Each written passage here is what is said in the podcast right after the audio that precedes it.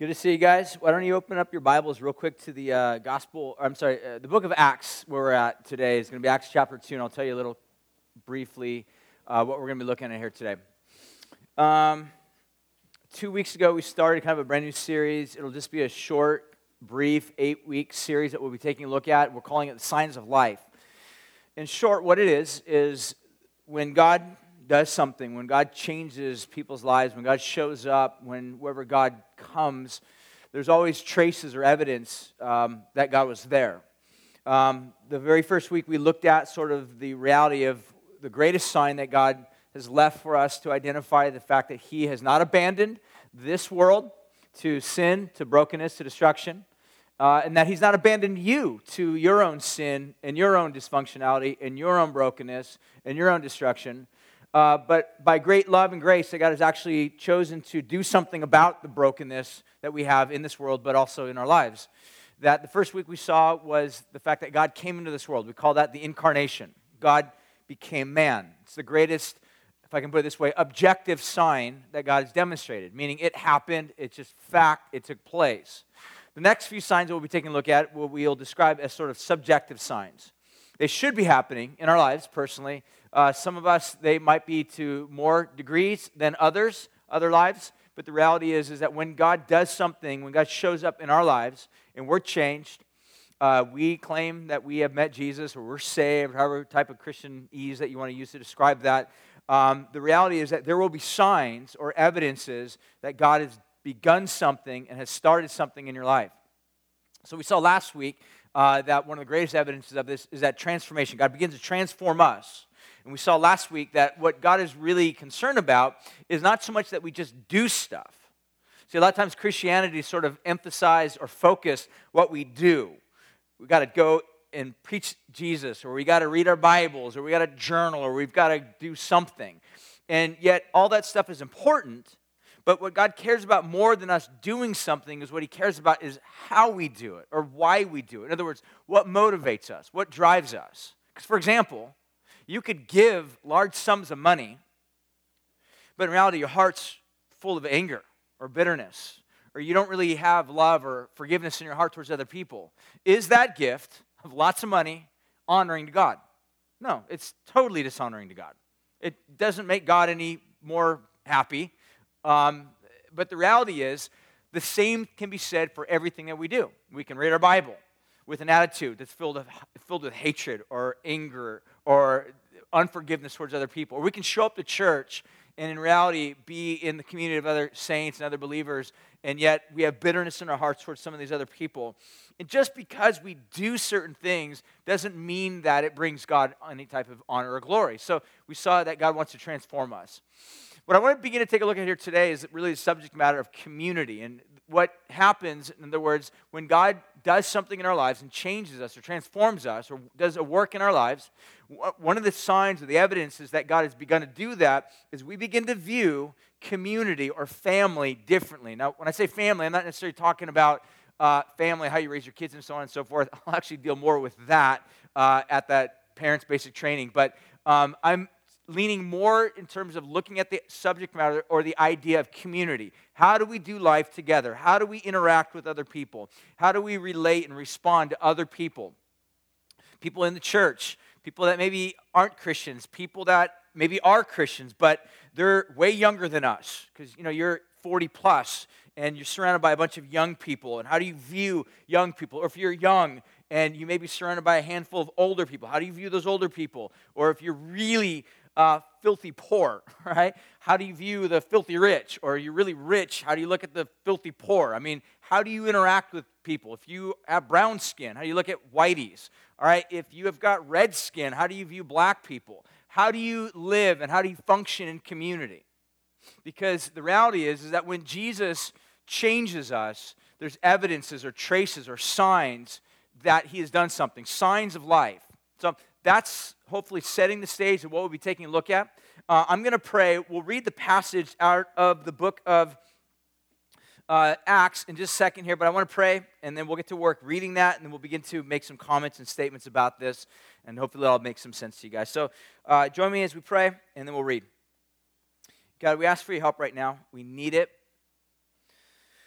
Because God, at the end of the day for us, it's easy for us to sit here in a room, to have our minds enlightened by some truth.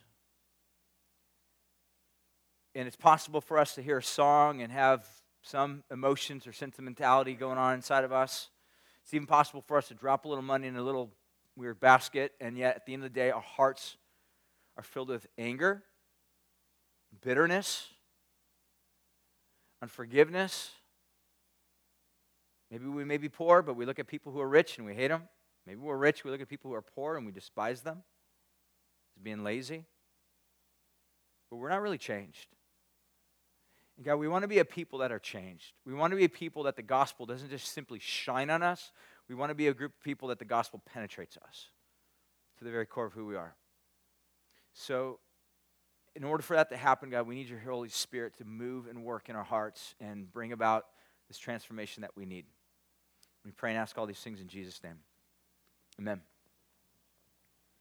I'm going to read Acts Chapter 2, verse 42. I'm going to read down to the end of the chapter, or verse 47. If you guys don't have Bibles, we have some in the back. Please feel free to grab one. Keep it. If you don't have one, it's our gift to you. Or, I've said this before, if you're looking for a really nice leather-bound Bible, we have a huge, growing, booming Lost and Found. Pick up a journal there while you're at it, too. I'm absolutely not kidding. I'm totally serious. We have a huge... Lost and Found. We need to get rid of those things. So if you want a Bible or you want to give one to your mom, we've got lots of ones. You can regift them. 242 says this, and they devoted themselves to the apostles' teaching and fellowship and the breaking of bread and prayers. And awe came upon every soul, and many wonderful signs were being done through the apostles. And all who believed were together and had all things in common. And they were selling their possessions and belongings, and distributing their proceeds to all as any had need. And day by day they were attending together in the temple, breaking bread together in their homes, and they received their food with gladness and generous hearts, praising God, having favor with all the people. And then the Lord added to their number day by day those who were being saved. So what we see here in the early church is kind of the passage that oftentimes gets brought up whenever people are sort of... thinking about sort of with a sense of euphoria and excitement, nostalgia as to what the church was like, and dreaming of this thought of like, it's too sad. The church today in today's world is nothing like that so far.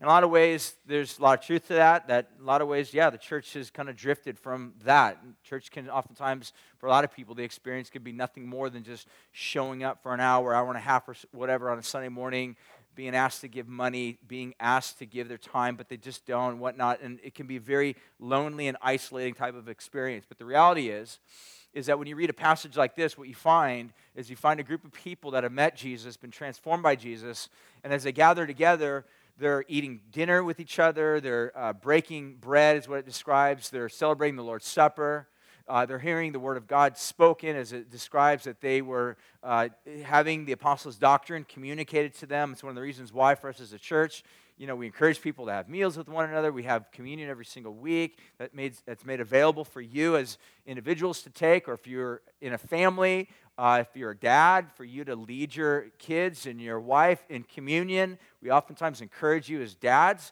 maybe when we do worship and we start doing communion, which we have in the back three areas, we encourage you to go get your families, bring your families in here to partake of communion with them, lead your wife and your kids.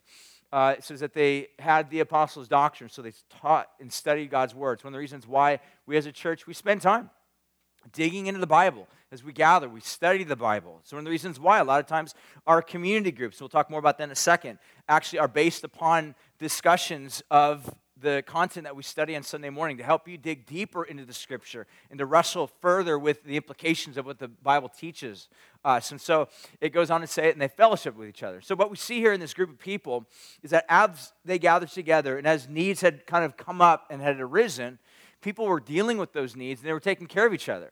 And again, like I said, it's easy for us oftentimes to look at this with sort of a nostalgia and be like, wouldn't it be awesome if the church was like that today? And in reality, in a lot of places, I think maybe the church doesn't function like that. But at the same time, there are pockets where the church does function like this. I can give you examples of our own church where I've seen this happen a lot. I was just reminded recently, about a year ago, for example, a gal had gotten into almost near-fatal accident, was in a coma for quite a while.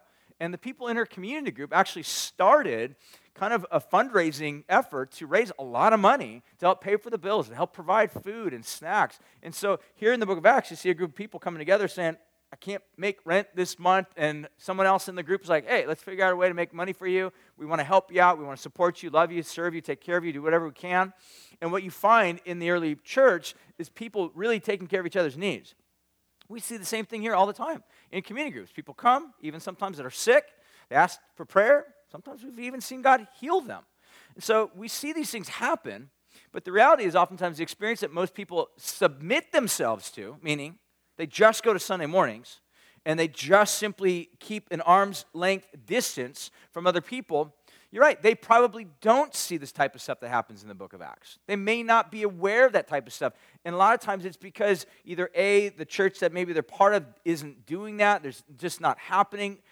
Churches like in the book of Revelation, some of them can be dead, or sometimes they are happening, but we as individuals kind of have succumbed to sort of the gods of our age, which is a heightened individualism. We, in other words, value or worship or love our own independence more than we value and worship and love God and his mission.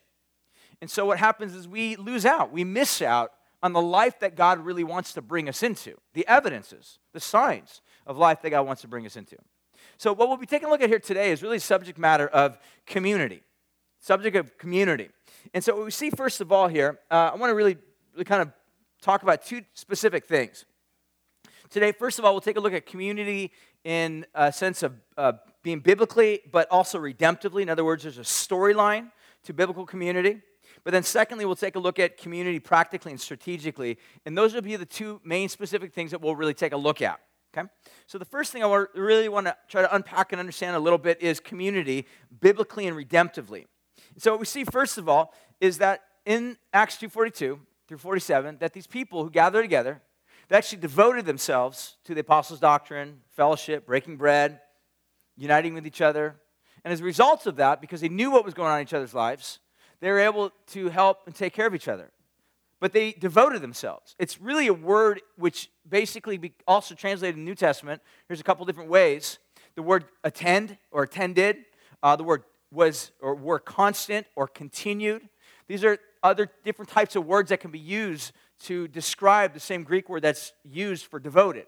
In other words, it's a very strong, intentional function which these people were participating in. In other words, all of them in the early church that were part of this Acts 2:42 to 47 scenario, all of them had really intentionally given themselves. It's not like the way some of us can maybe interact with some people. If you've ever been in a conversation with somebody, you might be talking with someone, looking at their eyes, and yet they got their cell phone in their hand, they're texting, right? Or someone else comes walking up in the conversation, and they say hi, and they're looking over there, saying hi to them, and looking over there, saying hi to them, but not really engaged. In other words, they're not really devoted. The people here were totally devoted to what was going on. One of the words that's also used there is that they were devoted to fellowship. The word fellowship also means koinonia. It's the Greek word koinonia. It basically has this idea of commonality, unity, something that unites them. Now, this does not mean, don't mistake, unity for uniformity. Cults engage in uniformity. Everybody uses the same translation of the Bible. Everybody listens to the only same teacher. Everybody wears matching T-shirts. Everybody buys the same bumper stickers. Everybody does the same stuff. There's no allowance of any type of variety. That's uniformity. Unity means, in the biblical sense, that you can have people that oftentimes may have radically different personalities, radically different ways of viewing certain things, and yet they unite, they come together because of a commonality. In this case, what united them was the commonality of Jesus. In other words, what you find here that just basically took place in the book of Acts, you've got different people from different social economic levels, different people from different places on the planet, people from Alexandria, people from Crete, people from Europe is what basically is described here. In other words, each one of these people, even though they may have been Jews, first and foremost, each one of them brought with them into Jerusalem all the different variations of culture. So can you imagine getting all these different people together with all these radically different cultural ways of viewing life, coming together, uniting, praying, loving, serving, taking up offerings to take care of one another because of Jesus? This is a beautiful thing that Jesus does. Is it unites people. Unites people. Even people that may or may not have been selected to be our own personal friends. Have you ever experienced this? I'll give you an example. I'll tell you a little bit more about this later, but one of the very first things I did as a young Christian is I got involved in a small group. And in this small group was a guy by the name of John Wang. Not Wayne, Wang. He was Korean. And John Wang, he was 2 years younger than me. We had absolutely nothing, and I mean nothing in common at all. John Wang, like I said, was 2 years younger than me. I was probably, I think it was a sophomore. And, you know, sophomores just don't hang out with freshmen or whatever, you know, or maybe it was junior or something like that then, I don't remember. But the point of the matter is I grew up in Huntington Beach, and so I, in high school, got involved with the surf guys. And if you know anything about, like, surf culture on high school campuses, is that you basically have surf people, and then everybody else gets lumped into one big, ginormous category, all right? It doesn't matter if they're, like, jocks or wrestlers or whatever. I mean, they just all get lumped into one big category. And so for me, I would have never selected John to be my friend. I would have never, like, seen him on campus and be like, that guy is going to be my buddy at all. But show up at Bible study, get together, start interacting with this guy because he's sitting right next to me. Come to find out, this guy's kind of a cool guy. Like, he's challenging me. He's encouraging me. He loves Jesus. And it wasn't until years later I began to realize that what brought him and I together as friends was only Jesus. Because neither one of us, I don't think, I mean, he probably would have said the same thing. I would have never selected Brian to be my friend. But the point of the matter is, this is what the gospel does, is it brings together people that normally would have never been brought together. So what you have in the early first church is you have slave owners. Now, you can't think of slavery in terms of deep South type slavery. Think of it more in terms of like an owner, like a guy that was like, say, a boss, and he bought his employees. So you'd have owners, and then you'd have slaves. Think of it this way. You'd have like the CEO of your company, and then you'd have you who like run the front line at the cash register, all right? And you would be sitting together in the same group, worshiping the same God. You would have people that were basically totally opposite of one another in terms of culture, different skin color, people that were very rich hanging out with people that were very poor, who in the culture of this world, and even in today's culture, those two really don't mean to mingle together, right? I mean, that, in a lot of ways, is the basis of the whole Occupy movement, right? We have an enemy, idea is, and they're called the rich people. So we got to somehow stick it to the rich people because they're sticking it to us. But what you have in the church is rich people hanging with poor people, and they love each other. Poor people hang with rich people, and there's some level of respect and love that's going on between the two of them. What you have in the gospel, in the early church, is the breaking down of all these middle partition walls because of Jesus. This is an important thing for us to understand, even for us as a church, because you might have people that are older and younger, just like us, very wide range of people, older, 40 and above, me, and then younger, like 25 and below.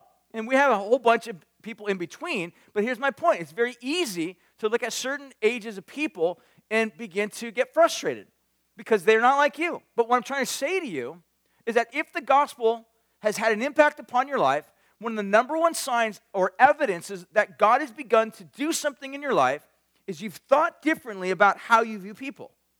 You don't just simply categorize them. You know how we do that? If you walked into a room, you just size people up. You're like, okay, that dude spends a lot of time playing video games. All right, that dude, no doubt, never works out, or that person doesn't comb his hair, that person spends way too much time on his hair. You can easily size somebody up very quickly, right? The way some of you probably size me up, like, that guy is lame. And the point of the matter is it's easy for us to do that. But what I'm saying is that in the gospel, what Jesus does is he changes the way that we view other people, and that changes the way that we view relationships with other people and what the Bible describes as the church. So with that being said, I want to begin to take a look at how this begins to work out. So the two things I want to begin to take a look at, first of all, in terms of community, biblically and redemptively, first of all, God as a divine community and family. In other words, the big theological word for this is that God is Trinitarian in his nature, right? What that means is that God is one God, and yet God has been pleased to reveal himself as three distinct persons. We see this as the Father, Son, and the Holy Spirit. But what we see in the Trinity is we see a community, a family, if you would, of love. I'll read you a passage out of the book of John, chapter 17. It's a great long prayer. This is just sort of a snapshot of it. I encourage you on your own time to maybe read it. And one of the amazing pictures that Jesus gives to us of the relationship that he has intimately with the Father. Okay? So here's what Jesus says. The glory that you have given to me, he's talking to his Father, that you've given to me, I have given to them. So whatever this weightiness, glory, it's kind of this idea of heaviness, weightiness. Jesus says, I've been with the Father, and it hasn't been shallow. It's been weighty, substantial. He says, what I've had with you and the Father, I want them to have. This is amazing. I spent a lot of time on that, but I'm not. He says, that they may be one, even as we are one, I and them, you and me, that they may become perfectly one, so that the world may know that you sent me, and love them even as you loved me. So in this very brief passage, what we see here with Jesus is describing the type of relationship he has with his Father. It's deep, it's love, it's personal, it's intimate, it's protective. There's a sense within this relationship where it's incredibly substantial. If you're married today, or you want to be married, you know at the heart or the core of any type of marriage or desire to be married is to engage into a substantial relationship. In other words, substance. Nobody wants a shallow relationship. Nobody wants to get involved into some relationship where there's like, you know what, how about this? I'll give you 50% of my heart if you give me 60% of your heart, and we'll just call it good. Nobody wants that. And if you get into that relationship like that, or you find yourself in that type of a circumstance, and you find that you're maybe given 60% of yourself, maybe not all, but they're only given 40, it's painful, it's frustrating, it's hurtful, and at some point it will break apart. But that's not what we see with Jesus. Jesus is in relationship with his Father, and it's full of substance, it's powerful. Jesus describes it as glory. So what we see in the Trinity is love. We see God, the Father, the Son, the Holy Spirit interacting, working, moving. Some have even described it as dancing. Think of a dance as being choreographed. There's movement, there's oscillation, there's beauty to it. And this is what we see with God. That there's a sense of beauty and symmetry and love in the Godhead. Another thing that you find within the Godhead is that you find that there's no fear. Jesus is not afraid of the Father. And the reason why there's no fear is because there's no lies. There's no anything in terms of that would even hint at being unprotected, or a need to be afraid, or need to be scared. There's nothing but full, complete exposure and acceptance, meaning there's no secrets in the Trinity. There's nothing but love. Think about one of the reasons why oftentimes our relationships are so shallow or broken is because somebody in the relationship is refusing to be transparent, right? Deadly silent in here. I'm assuming that's correct. All right. My point that I want to make is this, is that when somebody's in a relationship and there's not transparency, it's very painful because you don't know whether to trust them or to be suspicious of them, or you got to watch your back. You don't know if you need to protect yourself. You don't know if you need to just simply trash the whole thing and get out for self-preservation. Not so with the Trinity. God the Father, God the Son, and Holy Spirit are in love with each other, are overflowing with love for one another. And there's peace. In fact, to use the Hebrew word, there's shalom.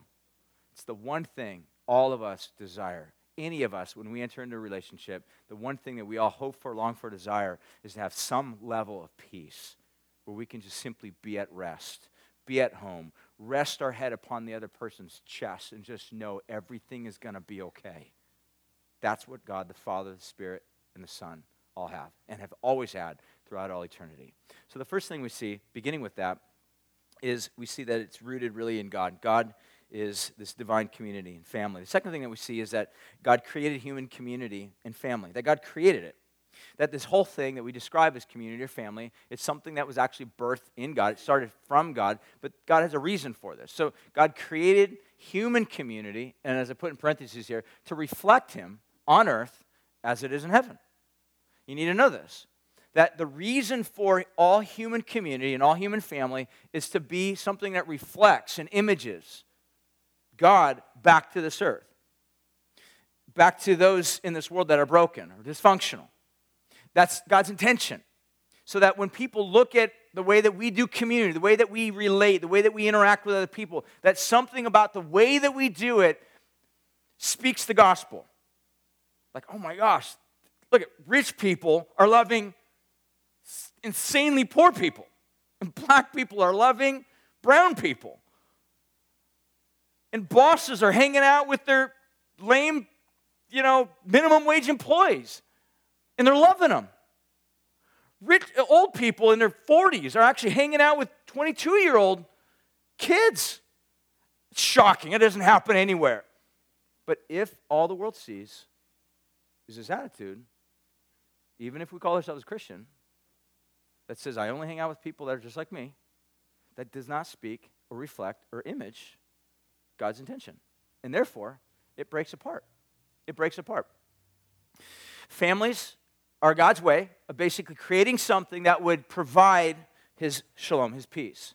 And so when I added that little parenthetical statement that this was God's way to reflect him on earth as it is in heaven. So God, celestial, God, intangible, God, spirit, God created humanity with physicality, with body, with flesh, with content on a planet, on planet earth. And so that as God created us, that as the Trinity, Father, Son, Holy Spirit, overflow in love and affection and kindness and protection and shalom amongst themselves, that God's original design was to then have that very same picture reflected in the natural realm. How are we doing as a race? Not too great. Not too great. Things are broken, right? And see, here's what's happened.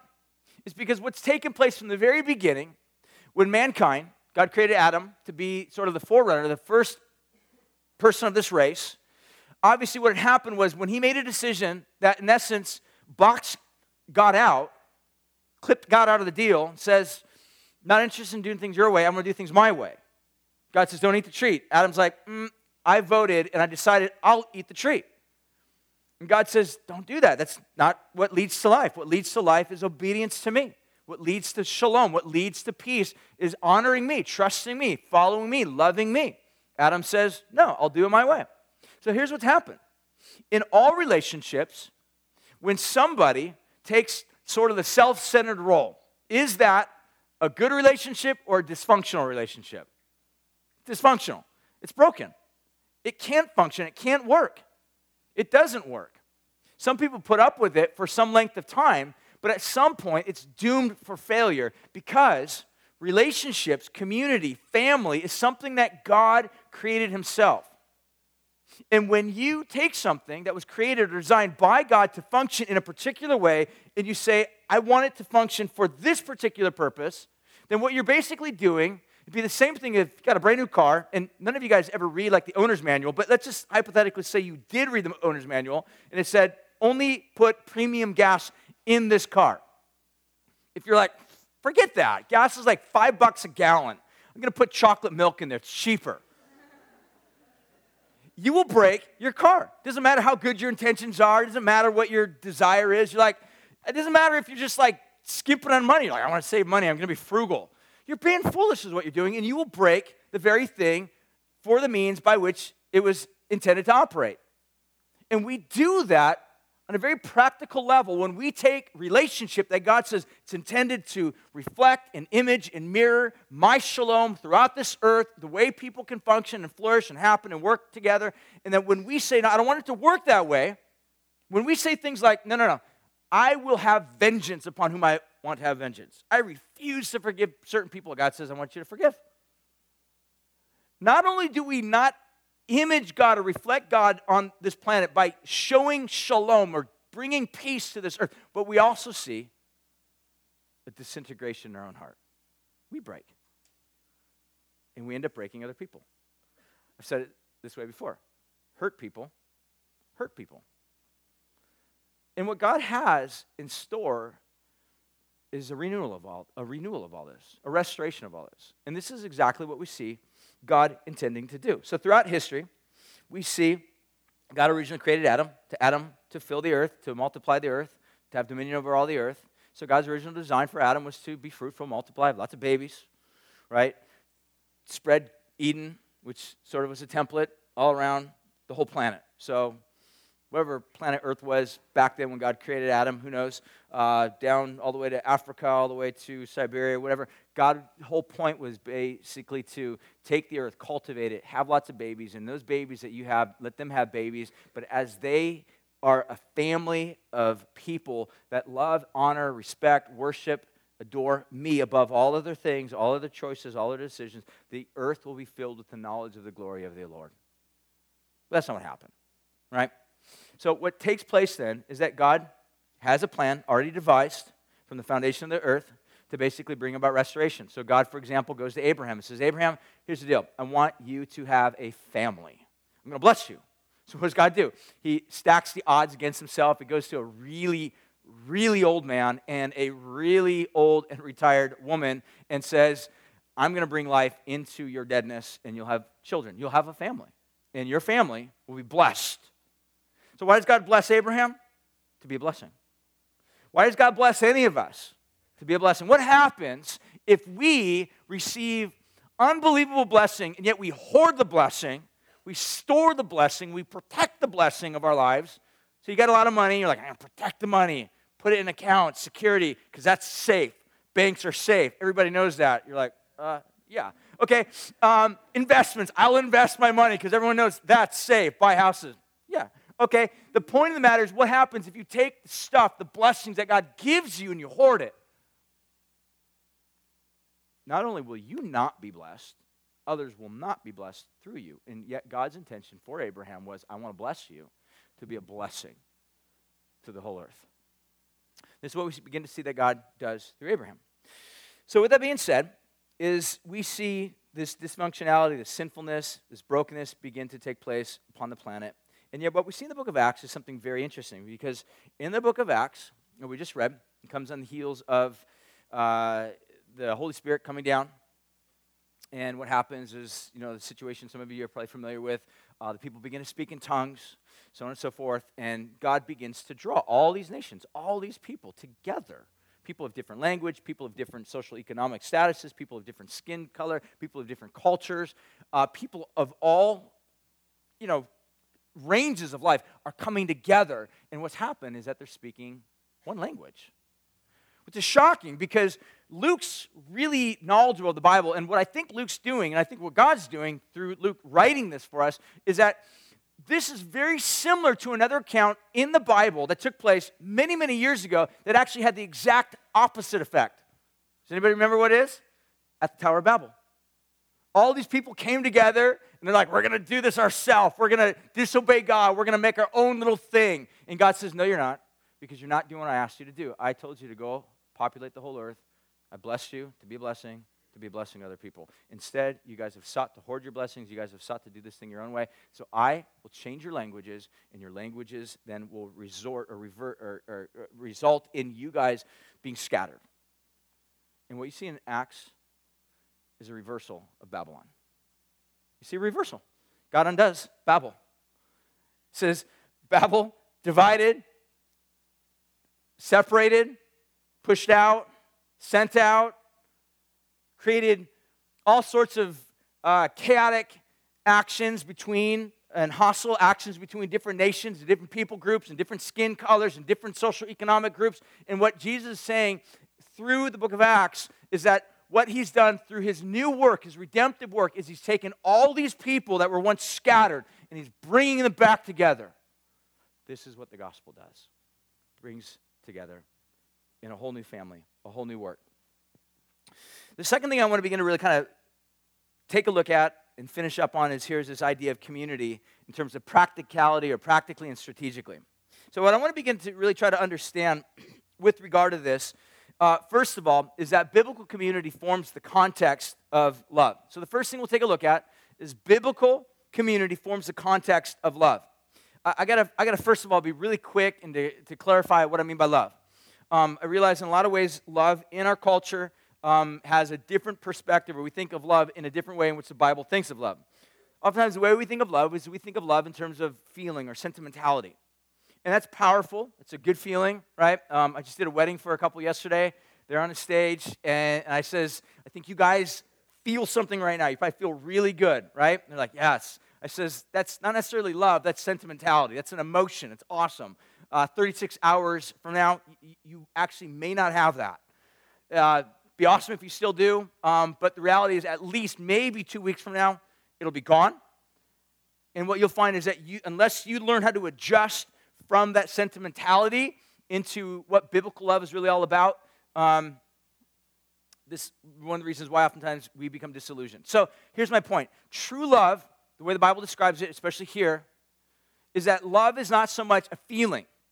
We oftentimes say things like this. We're like, I'll love that person as long as I feel like they're lovely or lovable, or as long as I feel like they give me something back, or they acknowledge me, or they accept me, or they take me back. What you're really doing is you're not loving them. What's really happening is that you love the acceptance or the approval that you might get through them. So in other words, you're willing to do something for them as long as it's profitable for you. That's really not love. True love, the way the Bible's going to describe it, is not sentimentality, it's a commitment. It's covenant. It's when we say, I will devote myself to you, to your betterment, to your blessing. That's what we see in marriages. That's what we see, the type of love that God has for his people. This is the type of love that we see that begins to take place. So I want to suggest something to you, is that biblical community actually forms the context by which this type of love actually happens. So let me try to put it to you this way. If you avoid biblical community, if you remain isolated or independent, and if you don't allow others to be in your life, or if you don't personally or intentionally seek out being in the lives of other people, I want to pose a question to you. How is it possible for you to do what the Bible teaches you to do, to love, by isolating yourself? I want to suggest to you, you can't. In other words, you as a Christian will be stunted in your growth as a Christian as long as you remain isolated. Okay, does that make sense? I realize this may be offensive for some. This may be frustrating for some. I realize a lot of ways the temperature in American Christianity tends to be more along the lines of, I want to have and hear something to me, be given to me that's going to make me feel good, something that will pick me up, make me feel good about myself, give me some tips on how to, live through life a little bit happier and be better.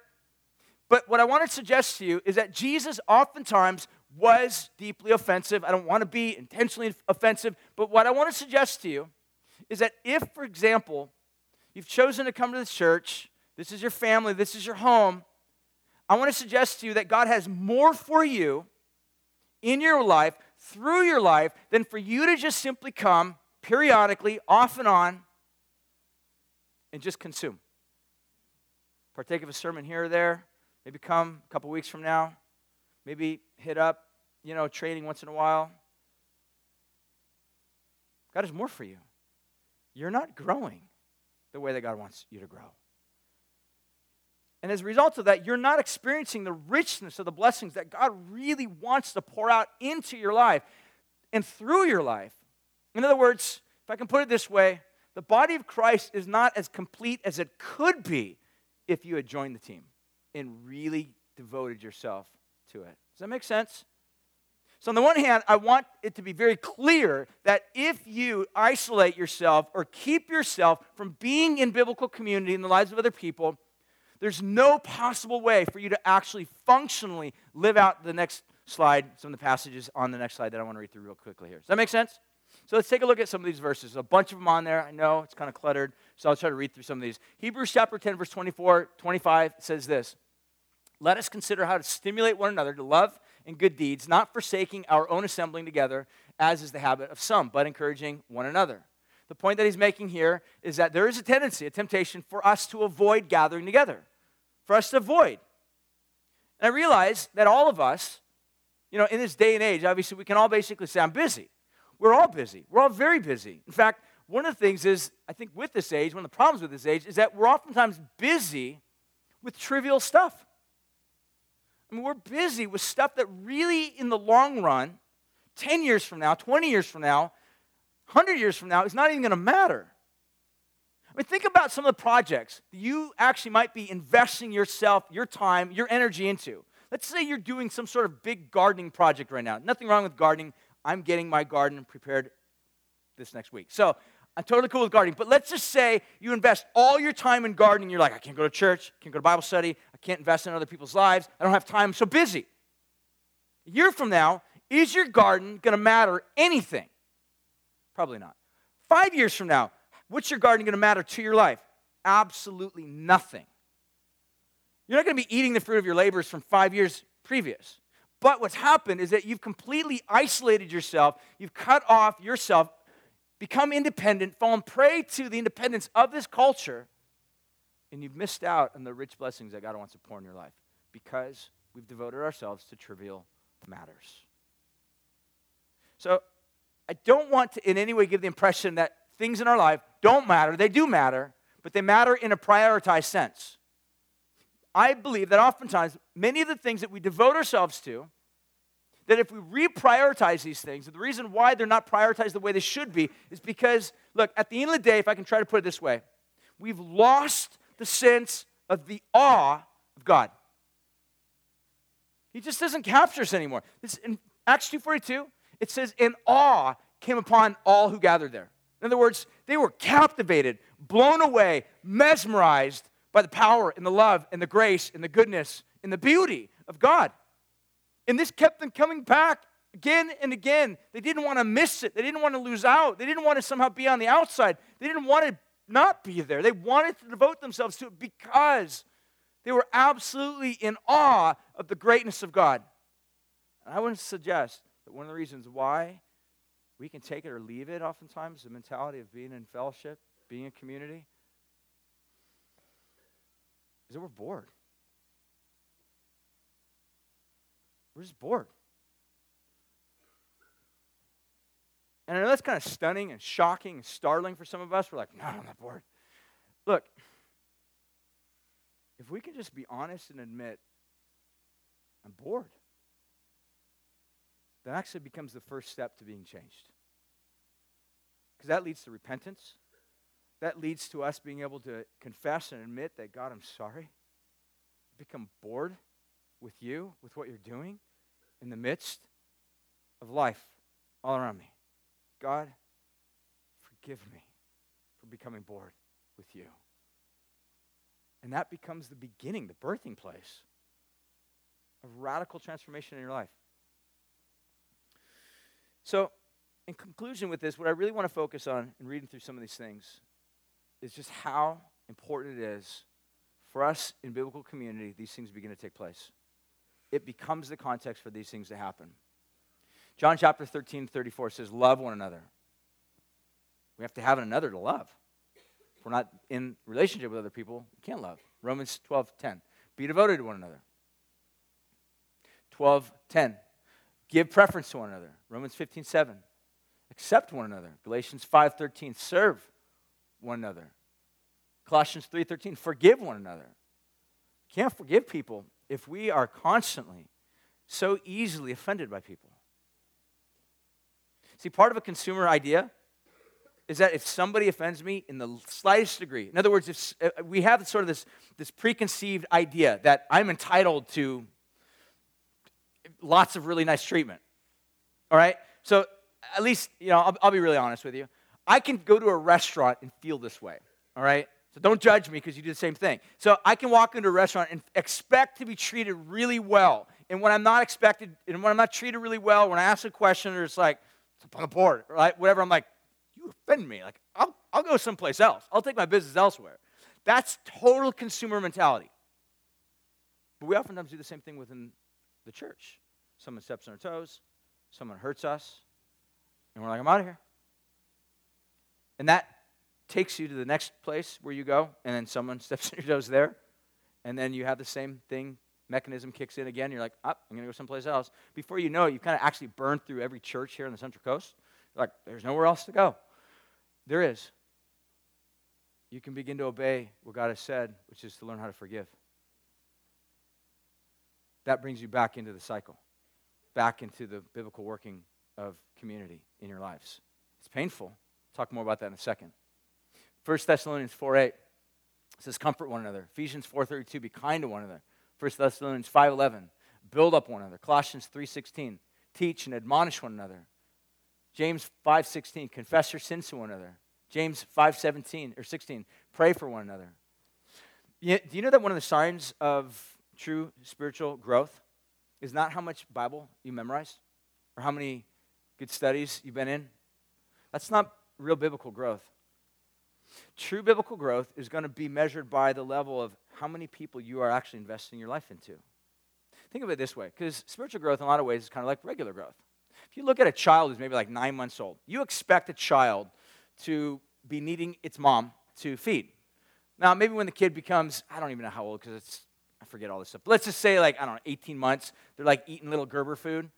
And they get food all over themselves, and it's messy, and it's nasty, and, you know, mom and dad are like, oh, isn't that so cute? And everybody else is like, that's sick. How come someone can't clean up that kid?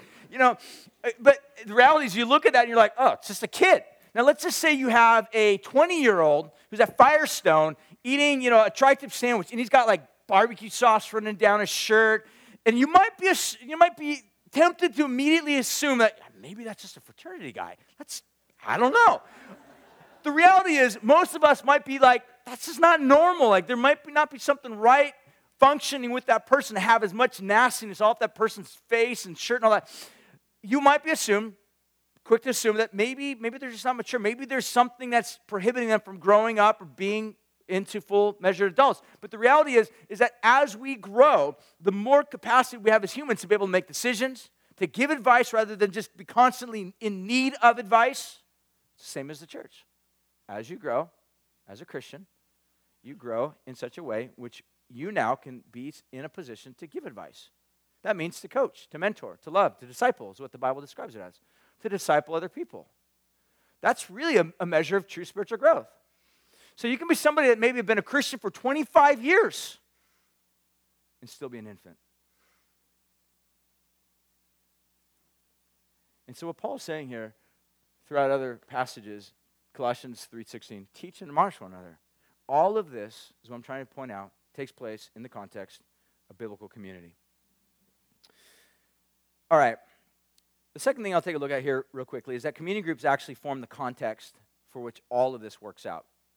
It's our strategy, in other words. This becomes our strategy. Really what I want to emphasize here now is this concept is that we have to think of a way as a church, you know, living in 2013, to figure out how can we make this happen? How can we do this? Because if we are just like, all right, guys, everybody go figure it out, what happens is we get absorbed or consumed, eaten up by our schedules again, right? So we have to be intentional. We have to have a strategy to figure out how to do this. So the way our church has tried to design, develop a strategy to make this happen is through what we call community groups. Community groups can be called, you know, house churches, small groups, home Bible studies, whatever you want to call it. We just call them community groups, just the word that we use for them. And the idea behind them is that they are intentional. They're ways by which you can gather together. And we will actually be doing a training, as was mentioned earlier, this week. So I want to encourage you, if any of what I'm saying here right now has been speaking to you or causing you to think about something with regard to community groups, we'll be having a training this week. I'd encourage you to consider being a part of that, to getting trained. We'll provide everything that we have available to help you guys to get involved in this. If some of you have never done a community group before, and maybe you would like to, what we'll do is we'll have coaches help guide you to maybe get involved in community group first, to see what it's like, to learn what it's like. We want to help you. We want to help equip you, because really at the end of the day, the greatest need in our church today, right now, above and beyond everything else and anything else, is we don't need more money. We need more people. We need more people that would be willing to step up and say, I'll lead a community group. We have hundreds of people that meet here at our church every single week. It's practically impossible to see the hundreds and hundreds of people that call Calvary Slough their home, to see them become intimate and grow and become part of all the verses that we just described, outside of breaking them down into smaller groups. And what we see in the New Testament, that the church not only met in large groups in Acts chapter 2:46, day by day, attending the temple together, but then also breaking bread from house to house. So what we see in terms of the model in the early church is they met as large groups, gathering together, and oftentimes they would probably follow the pattern of the synagogue, which surprisingly would have someone teach, they would sing some songs, and then they would pray for one another, and they would depart. So very similar to what we do here. Obviously, methodologically, very differently in terms of the type of music you're going to play and so on and so forth. But the reality is they met together in large groups, but they also met together in small groups, from house to house, breaking bread, spending time with each other, loving each other, serving one another, learning how to forgive one another when someone stepped on another person's toes. That whole process was what was part of developing them into disciples of God. This is what God was doing. This was the means by which God was using to bring transformation into life. So our strategy are what we describe as, like I said, is our community groups. So there's three things I want to finish up real quickly on here that you will need in order to really, I think, be prepared and be ready for this. So the first of which is that you will have to have intentionality, meaning you'll have to make this a priority. It'll have to be a priority. Look, the reality is that we will always make time for something that we consider a priority. If it's important to us, we make time for it. I mean, I've talked to guys before that are like in their early 20s, and they're like, I'm so busy, swamped, I got school, work, all these other things going on in my life. And then all of a sudden, something changes for them. And what happens is they actually met a girl, and now they're in love, right? So you're like, I'm waiting for them to say that. And so what happens is that they're still busy, but they're busy because immediately everything shifted priority-wise in their life. Now, all the busyness that they're like, I don't have time for this and this and this. Now, everything has changed because they have fallen in love. Again, like I said, going back to the issue of, has God lost his sense of awe to us? If we value God, if we see him as beautiful, if we're in awe of him, we want to be with him and we want to be with his people. What we value, we will intentionally give ourselves to. Second thing is vulnerability. We need to be willing to feel and sometimes perhaps even bleed. And this is one of the things that we oftentimes despise. We don't want to become vulnerable. We're afraid of getting hurt. C.S. Lewis once wrote, one of my favorite quotes, he says this, to love at all is to be vulnerable. Love anything and your heart will break, and your heart will be wrung and possibly even broken. If you want to make sure of keeping it intact, you must give it to no one. Not even an animal. Wrap it carefully around with hobbies and little luxuries. Avoid all entanglements. Lock it in a safe and a casket or a coffin of your selfishness. But in that casket, safe, dark, motionless, airless, it will change. It will not be broken. It will become unbreakable, impenetrable, irredeemable. To love is to be vulnerable. Look, this is scary. I realize. Some of us are like, I'll be found out. My sin, your ways will be found out. The funny thing is that to some degree, we like to give little snapshots of ourselves. It's one of the reasons why I think personally why Facebook such an appeal to our generation, because we can monitor. We can edit how much of ourselves gets out there, right? So we'll be quick to post stuff on there like, I just ate cookies, or I just saw a movie star, or, whatever it is. I mean, we're quick to just kind of give little snapshots, little trinkets, of ourselves, of our life, and we'll give it away, but you will never read somebody right on there like, I just spent the last 45 minutes masturbating. Did he just say that word? Yeah. I just spent the last 10 minutes lusting after someone that's not my husband or my wife. We never put that stuff on there because that leads people to finding us out.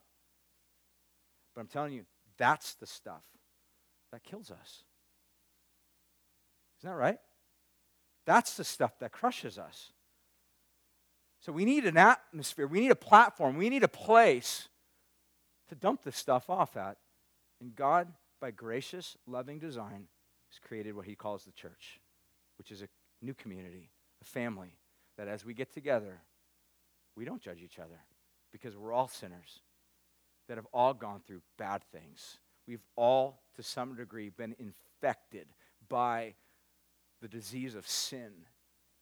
And our hearts have begun to be disintegrated and broken as a result of it. And we all need to deliver. And so when you get a group of people gathered together that are just as jacked up as you are, and you realize that what we have is a Savior, a deliverer, a God who loves us, who cares for us, who delivered us, it's a safe environment to be vulnerable.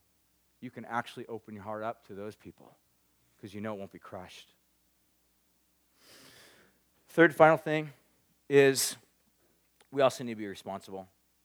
A lot of times we treat the church kind of like a junior high prom date, right? And girls are like, what? How do you do that? Okay, all right. I'll give you another analogy. We treat the church like a hotel room. Like, we know we're not going to stay there very long, so we just trash it. Or, here you go, a rental car, all right? Because we know there's no ownership involved in it. There's no reason to really be responsible over it, for it, because we're just going to give it back at some point. If you view the church as a rental car, there'll be no investment of your life, no responsibility given.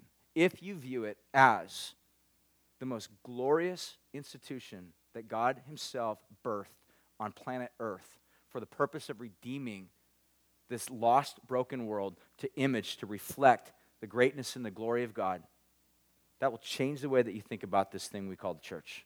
It will change the way that you view people's dysfunctionalities. It'll change the way that you tend to become so quick to judge and criticize and become self-righteous towards people that aren't like you.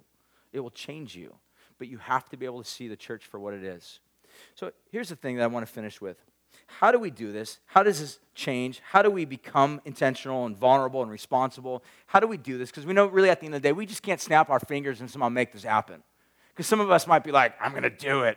He challenged me. I'm going to go do it. All right, I'll predict at some point, maybe 36 hours, you will fail, and then you will feel full of despair. Or you will actually think you're doing it. You'll think you're like super vulnerable. You'll think you're super responsible. You'll think that you were all these things, and you'll become prideful and arrogant. You'll begin to look at all those people that aren't doing and aren't as devoted as you are, and you'll look down upon them with frustration and anger.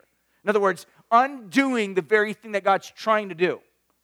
So how do we get our hearts there to do this? How does this happen? And this is what I want to finish up with this thought. Because the reality is, the story of the Bible is the story of a broken family. Check it out. It begins with Adam and Eve. They sin. Adam and Eve have two sons, Cain and Abel. I mean, we're not even 4 chapters into the very book that we quote and we talk about and we read. Already just chapters into this book, and there's already a murder. Right? Cain kills his own brother Abel.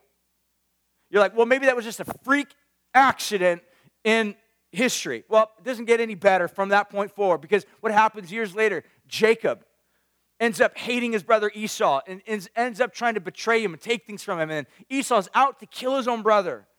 Gets even worse than that, because later on there's a guy named Joseph. The greatest, best, blessed son of his father. And what ends up happening, he gets sold into slavery by his brothers. See, a family, a community has always been intended to be a place that provides safety and protection. It's one of the reasons why, in just sort of this natural, innate understanding of a sense of justice, if you have ever been brought up in a family, or you've known somebody brought up in a family where some form of sin has been done or committed, maybe some form of abuse, sexual, physical, verbal type of abuse has been done against you or a friend or a parent, instinctively you know that's not right. It's wrong. Should have never happened, because instinctively you know communities, families are intended to be safe houses, places where you're accepted all the time, places where you can be free to sin, free to error, but also know that you'll be forgiven and be nursed back into wholeness again. And when houses and communities and families don't function that way, we realize the whole project is broken. And what we see throughout the storyline is that by the time we get to the New Testament, Jesus comes into this world, and he's with his own family. He comes into the family of humanity. becomes a Jew. Why? Because it's fulfilling a prophecy of being born in the family line, the community of David, in the community of the people of Israel. Ultimately to the point where Jesus will be betrayed and murdered. By whom? By the very community he created.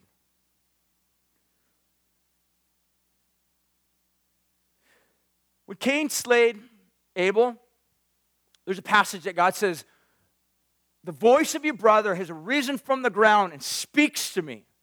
That blood was shed innocently. What's amazing in the book of Hebrews, chapter 12, says this, writing about Jesus, who is the mediator of a brand new covenant, he has his blood sprinkled. It speaks a better word than the blood of Abel. So here's what you have in the storyline of this big, huge project, this dysfunctional project called family on planet Earth. As broken as it is, God has come to restore it. How? By this family, this community of heaven, coming into this broken family community of earth and offering to us something free of charge to us, but of great, incredible cost to himself. That on the cross, we're told that darkness covered the land. The Father turned his face on his Son. Jesus allowed the family project to do to him what it does to every one of us every day. It grinds us, it chews us up, it wounds us, it destroys us, it leaves us feeling vulnerable and broken. Jesus took all of it upon himself. So that you and I, who are in dysfunctionality, brokenness, sin, took it upon himself to bring us into his family, which is one of glory, which is one of substance, which is one of forgiveness. This is the family that Jesus calls us into. This is what I want you to know. This is the gospel. This is the good news. You didn't deserve it. You didn't earn it. Jesus took upon himself the consequences of all of the things that you and I engage on a daily level upon himself because he loves you. This is how he redeems us and rescues us. He took upon himself our sin so that we who are destroyed and broken by sin can be brought into a family. To the degree that you see that Jesus himself was intentional. He had a purpose. Was vulnerable. That's why he became a man. Took on a body so that it can bleed. God, by the way, the Spirit, has no possible way of bleeding unless he takes upon himself a body so that he could bleed. That he did all of this for you. To the degree that you see that, that will begin to rewire your heart and change the way that you view other people. Change the way that you view community, community groups, involvement in other people's lives. In other words, it doesn't become something of a function that you've got to do because, like, I got to be a good Christian, so I got to go show up at community group tonight. No, it's like, I want to be where God's at. I want to be a part of God's reflective work in this new world that God is building and creating and establishing until the day Jesus comes back. I've got a lot of work to do. There's a lot of relationships to be mended. There's a lot of things that need to be healed, a lot of dysfunctionality that needs to be gone through and sorted out in my life, but also in the lives of other people. God has enlisted and called me to be a part of his project of family building, community restoration. I hope you respond to that call today. We're going to finish. I'm going to have the team coming up. I'm going to close. We'll have communion in the back. I invite you to partake of that. If you need to go pick up your kids, please feel free to go pick them up. You can bring them back in here if you like for some worship and some communion. If there are things going on in your life right now that are just, you need prayer for them. I mean, you see things in your life and you just feel broken. You feel like God wants to heal you and restore you. We're going to have some people available right up by the cross, some guys and gals that are going to be available to pray for you. They love you guys. They want to devote themselves to you and pray for you and help you. And if you need counsel, they're happy to help set up times or do whatever, but they're really there just to pray for you and love on you. I want to invite you to worship this great, big, mighty, awe-inspiring God. And for maybe some of us, He's not awe-inspiring. Maybe for some of us, we got to confess that to him and say, God, I'm sorry. I've lost sight of the awe of your beauty. And I need to be reminded afresh of what you've done for me through Jesus on the cross. I want to invite you to worship him. There's some rugs in the front. If you'd like to come, just kneel down and get down before God. Just a way to kind of pull apart from others around you. Just kind of be with Jesus. But I want to invite you to just surrender your heart to this God who loves you. And at great expense to himself, paid a price you couldn't pay, lived a life you failed to live, took the condemnation and judgment that you deserve to take so that you wouldn't be an orphan, but that you'd have a family, a father, forgiveness, the approval of a father. This changes everything. For some of you, today is a day that God's changing your heart. I'm going to invite you to worship him and love him. Take of communion, confess your sin, get prayed for. Let's sing.